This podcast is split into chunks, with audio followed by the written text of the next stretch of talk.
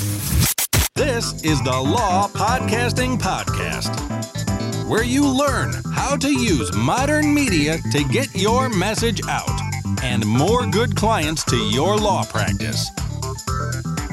Here's your host, Gordon Firemark. Well, all right, everybody. Thank you, and welcome back to episode number nine of the Law Podcasting Podcast. I'm in Los Angeles and I'm Gordon Firemark, and this is the show where I bring you information about how lawyers can use the power of podcasting to support and develop their businesses, even if they're not podcasting, strictly speaking, about the law.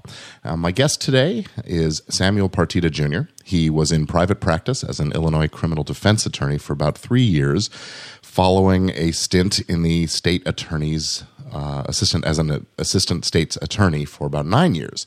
He's prosecuted or defended uh, just about every kind of state criminal charge Illinois has, everything from traffic offenses to murders. Sam is also a former recipient of his region's Litigator of the Year award and is the founder of IllinoisCaseLaw.com, as well as the creator of the Criminal Nuggets podcast.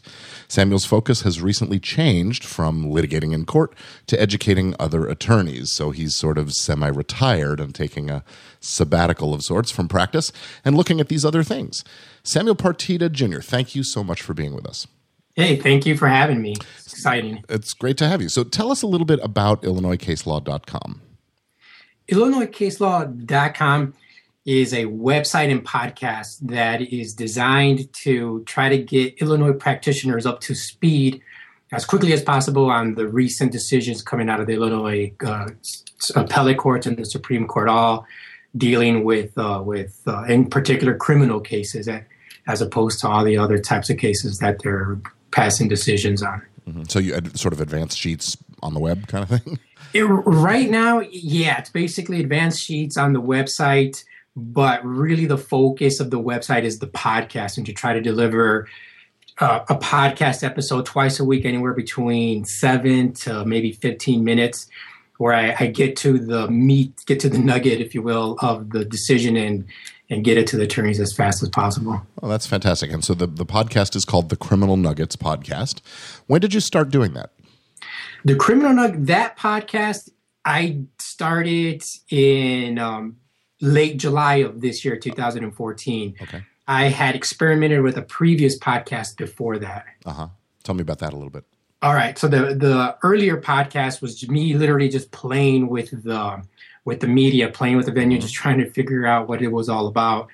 And that one was ju- just titled the part What was the, the exact name was Partida for the People oh. podcast. So it was, you know, just branded it as myself basically. Gotcha. And I was kind of doing a similar thing. It was a longer formatted show where I would just talk about a particular area issue of the criminal law. I was um, I didn't have a like it, it, it, was focused in the sense that it was just dealing with the criminal law, but I didn't narrow it down in any way beyond that. Okay, got it. So, um, what was it that first sort of led you? How did you discover podcasting, and what made you decide to do it as a podcaster rather than just a listener? I think you know I was trying just thinking back. I think I came across podcasts in the same way that I think a lot of people are gonna start discovering them and have discovered them in the past and that is just messing around with uh, the iPhone. Uh, I found that the, the, you know the purple app. What the heck is this? Yeah. Never knew what a podcast was. I, in any time you find something new on a phone, you're gonna you're gonna experiment around with it, play around with it. And then I quickly found um, something called um, Econ Talk, which is, and I'm not an economist. I'm a physics and a math guy by by you know, and obviously a lawyer, but yeah. those are my undergraduate majors but I was always kind of interested in the e- economy or economics. Found this this uh, economist by the name of Ross Rob, Ross Russ Roberts, who does a podcast by the name of Econ Talk, and I just felt like I was picking up so much from uh, from the podcast. I was literally felt myself learning, um, and that kind of got me started on it. Then uh, there's a one out there called the Hardcore History. You know, it's, it's for history buffs and again, I just was amazed at the progress I felt myself making. It, it's kind of like when you take a good course in college and mm-hmm. you remember when you walked into the course how you knew nothing, and when you walk out, you know so much. I was gaining that experience just from these podcasts, and that's kind of what turned my light on to uh, to the to the medium. Very cool. So, did you get set up yourself? Are you a techie geek kind of do it yourself, or did you get some help with that? I So I'm a technical guy by background. I'm a I'm a math minor Yeah. with a physics major, but I was that one kid in my courses that had no programming skills. Never had a really never never took apart computers the way all my other Yeah. classmates had done. So in that sense, I was not really a techie. I didn't have that experience.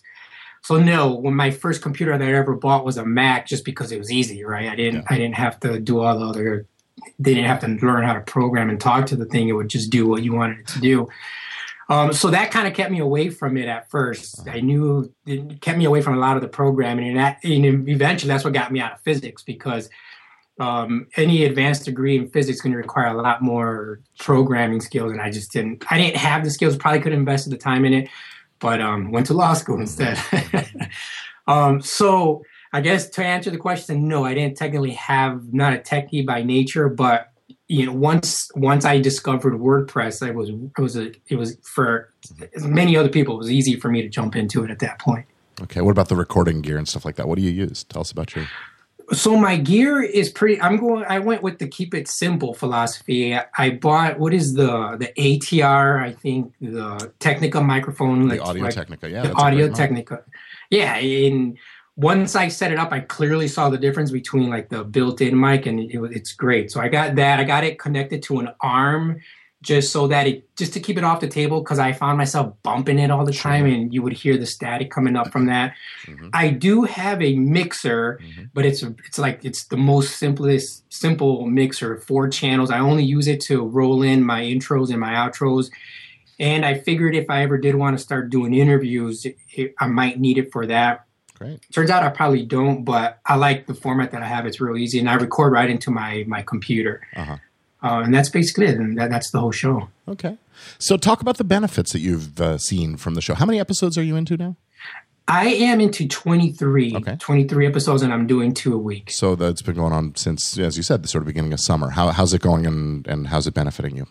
It's well, here's here's the benefit because I was at a crossroads. Um, we could get into that, and the crossroad was, uh, you know, get out of the day to day litigation that I was in, trying criminal cases, um, and, and do something else with my law degree.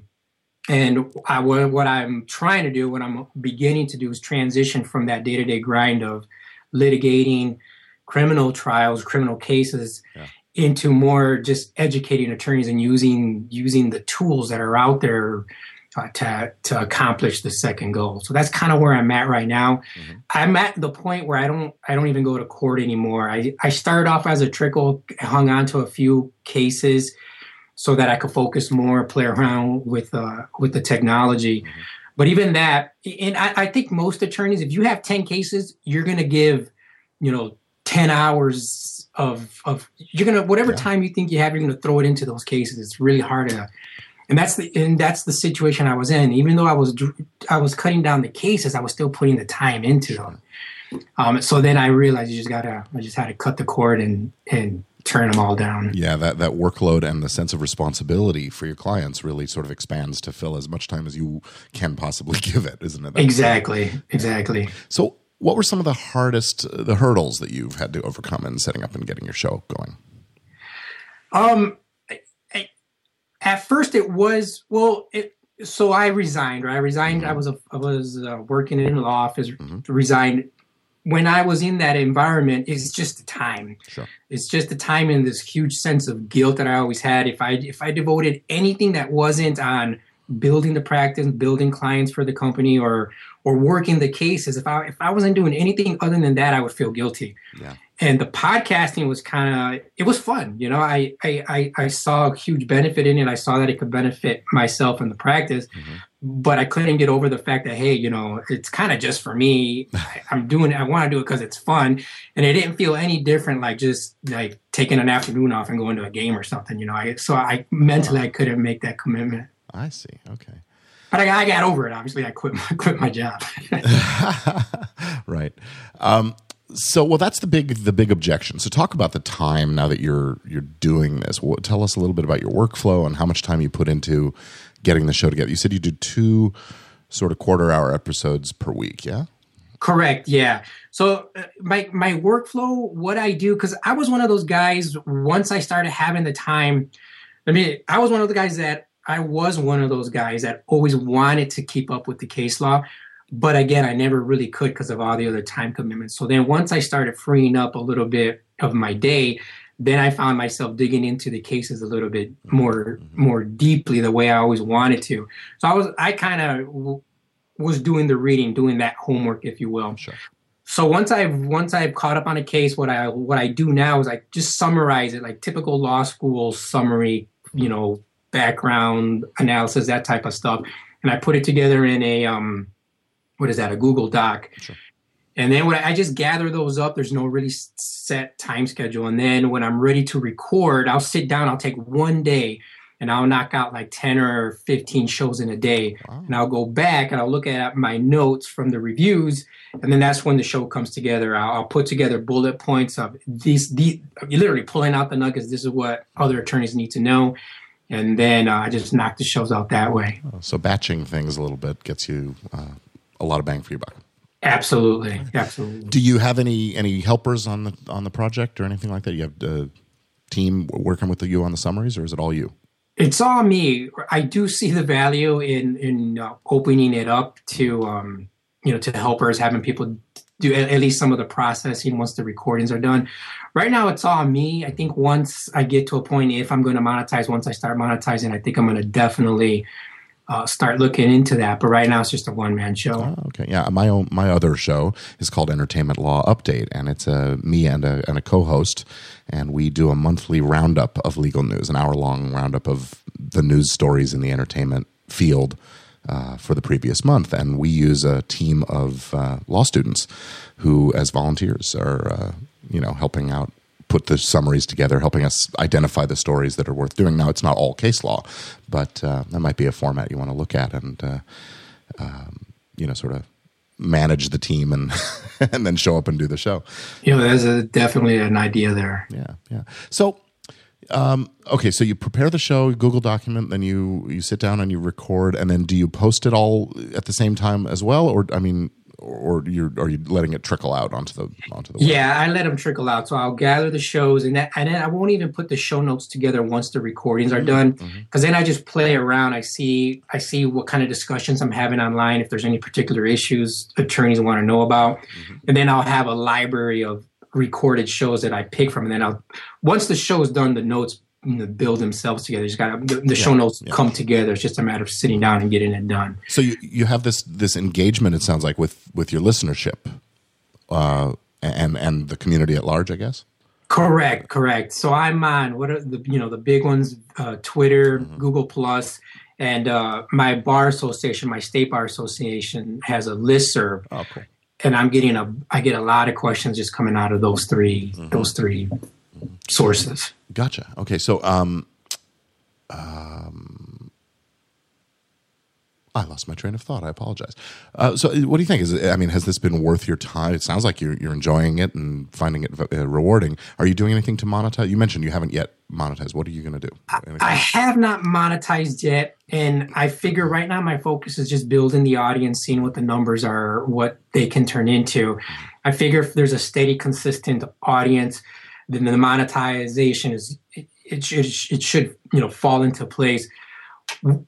Just thinking out loud, what I would like to do is start generating CLE courses aimed specifically at uh, criminal defense attorneys. Right. That's one idea, but I you know that's just if you know that's just speaking off the top of my head. um, okay. Uh, so you mentioned your numbers a little bit. Can you talk about that a little? Uh, you've been doing this what 13, 14 weeks now. Correct. Yeah, sure. Where are I- you? So right now, what I have, what I would say is I have reliably anywhere between sixty to eighty, um, and I mean with, within the three, the first three days after a show, between anywhere between sixty to eighty uh, listeners, Okay. and you know it, it ranges. Some of the some of the shows can go above hundred, and some of them could, could be below six. It just kind of depends, but on average, it's anywhere between sixty to eighty. So that you know, I know there's a lot of you know, there's podcasts with bigger numbers, but to me, that's you know, six to eighty people that are sitting there thinking, "What the heck is Sam going to talk about today?" Um, so yeah. I'm doing what I can to, you know, keep them informed. You know, anytime people start talking about their numbers and, and talk about only this many listeners or, or something like that, I, I, I have to remind them, and you, you've got the right mindset about this, but I have to remind them, you know, look, if you were standing in the front of a room on a stage and you had 60 people sitting in chairs in an audience waiting to listen to what you had to say, I think you'd probably consider that a pretty good thing. Um, you know, especially if you've only been doing this for a few months. Um, so you know having that many people downloading twice a week listening to your show that's that's fantastic. And yeah and that's that's what i was especially with such a technical background and that was always my concern is anybody gonna i guess that's any podcaster's concern does anybody really care you know well, will anybody show up? and the value of niching it down you know into into something as fine as the criminal nuggets podcast or or uh, something like that um, means that you yes you reach a smaller number of people but they're intensely interested in what you're talking about. So, exactly. yeah so, what do you th- what, what do you have as a sort of favorite moment? You've been at this for a few months. Anything really fun come about as, as a result of this? Favorite moment? I've I've met at least two pure listeners, attorneys that I I never knew, never ran into in my practice, that I only came across through my podcast, and they were so interested in what I was doing, in just general. They were so eager for criminal law information that they were taking the, they were willing to take the time take me out to lunch sit me down and talk to me. I mean to me it was also extremely valuable because i got to have one-on-one conversations with with my audience with you mm-hmm. know i was asking questions like so you know what kind of shows are you interested in? What what is what do you want to see? What's good about the show? What's bad? What can i change? And i think these for me what the attorneys were looking for was just you know, why am I doing this? What's going on with my other practice? Mm-hmm. And um, eventually, you know, what we talked about whether or not a podcast was in in their practice interest. You know, is that something that they should do? Yeah, so, I mean, that was exciting.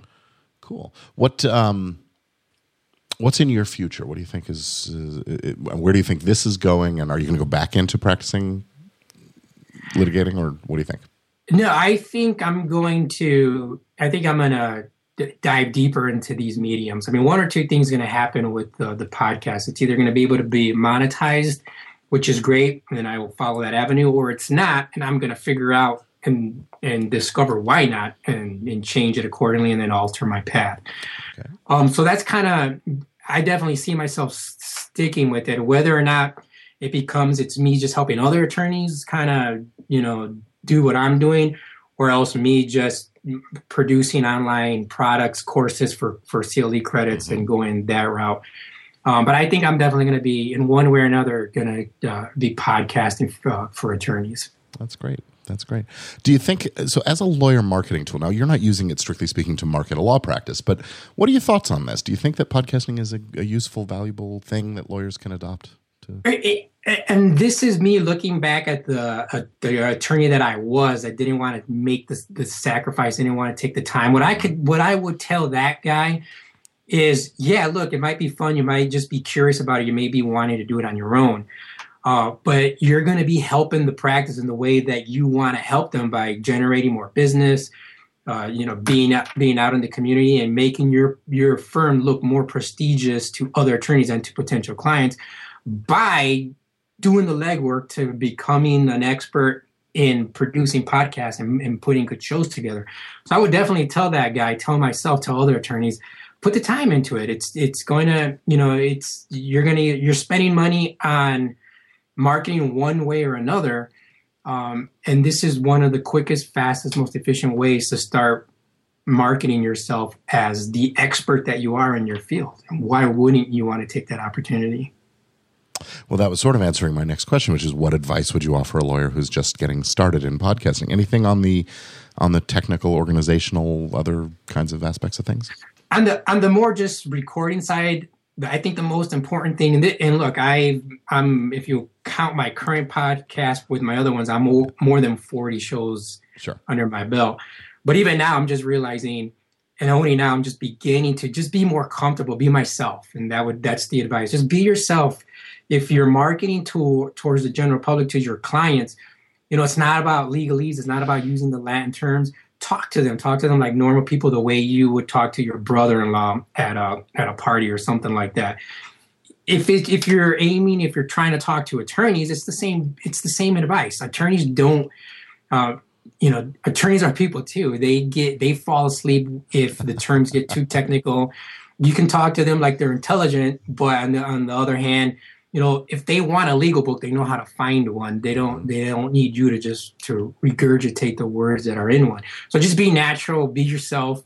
Um, you know, talk record the way you would talk as opposed to the way you would write a, a legal brief is probably my best advice. I think that's great advice. Yeah, one of the things I like to uh, recommend is you know sort of come up with a, a, mental picture, an avatar of who that sort of ideal, whether it's a client or referral source or whatever that you're that you're counting on as your audience, and imagine that you're speaking to that one person. Yes, you're speaking into a microphone, and there's all this sort of you know intermediation of equipment and technology and stuff like that but ultimately you're having a conversation with somebody and you, you want to try to sort of think of what they're how they're responding and reacting to what you're saying and, and tailor your message to that ideal and uh, everybody will think you're talking directly to them no i agree and like i said i am discovering that pretty late and just recently back when I first started, it was more like this is going to be recorded. This is going to be part of, you know, it's out there. So it made it, it felt more like a book, more like a legal brief. Yeah. And I needed to be super technical about it. I've wiped that away and it's no, it's you're, you're talking to people. Yeah. Anything else you want to add before we uh, wrap things up? No, this was, this was great. I, I, I found you. I was on. A, I was out there hunting for uh, for other legal podcasters, and I came across your show, which interviews legal podcasters. So I felt like I hit a gold mine with it. Um, it, there's enough example. There's there's enough examples out there for no matter what type of show you think you want to do. You're there's there's somebody out there probably doing it just got to dig and you'll and you'll probably find it. And and yet it is still a small enough uh, penetration in the market that that there's room for more lawyers to come into this and podcast and and really uh, sort of make a great impression. You know, it's not like everybody has a web page, but right. uh, not everybody has a podcast. So it's really a great way to to sort of hold oneself out as as the expert in a field, and that's great. Well, Absolutely. Samuel, this has been a really terrific interview. Thank you so much for your time. I have learned a great deal about you and about what you're doing. I'm sure it's been good for the listeners as well. And I'm just very grateful for your taking the time to join me. Thank you. Oh, no problem. Thank you. Tell the listeners how they can reach you and find your shows and your website and all that jazz. The best way to get to me is just by starting at my website, illinoiscaselaw.com on the sidebar there you'll see the links to all my to the show either through itunes or stitcher and all my social media buttons are going to be there as well. Okay terrific. So that's illinoiscaselaw.com Correct. Okay. I'm going to say thanks again to our listeners as well. Please take a moment to send us your comments and suggestions on the website. That's at lawpodcaster.com. And uh, a review on the iTunes store would be very welcome or any other marketplace that, that allows for reviewing of podcasts. Please share your thoughts on the show and share them with me as well. I'd like to keep it improving. And uh, that's going to about wrap it up for this episode of the Law Podcasting Podcast. And uh, if you're interested in podcasting for your practice, please visit lawpodcasting.com and I'll send you the free Law Podcasters Resource Guide. And until next time, I'll say, keep on podcasting.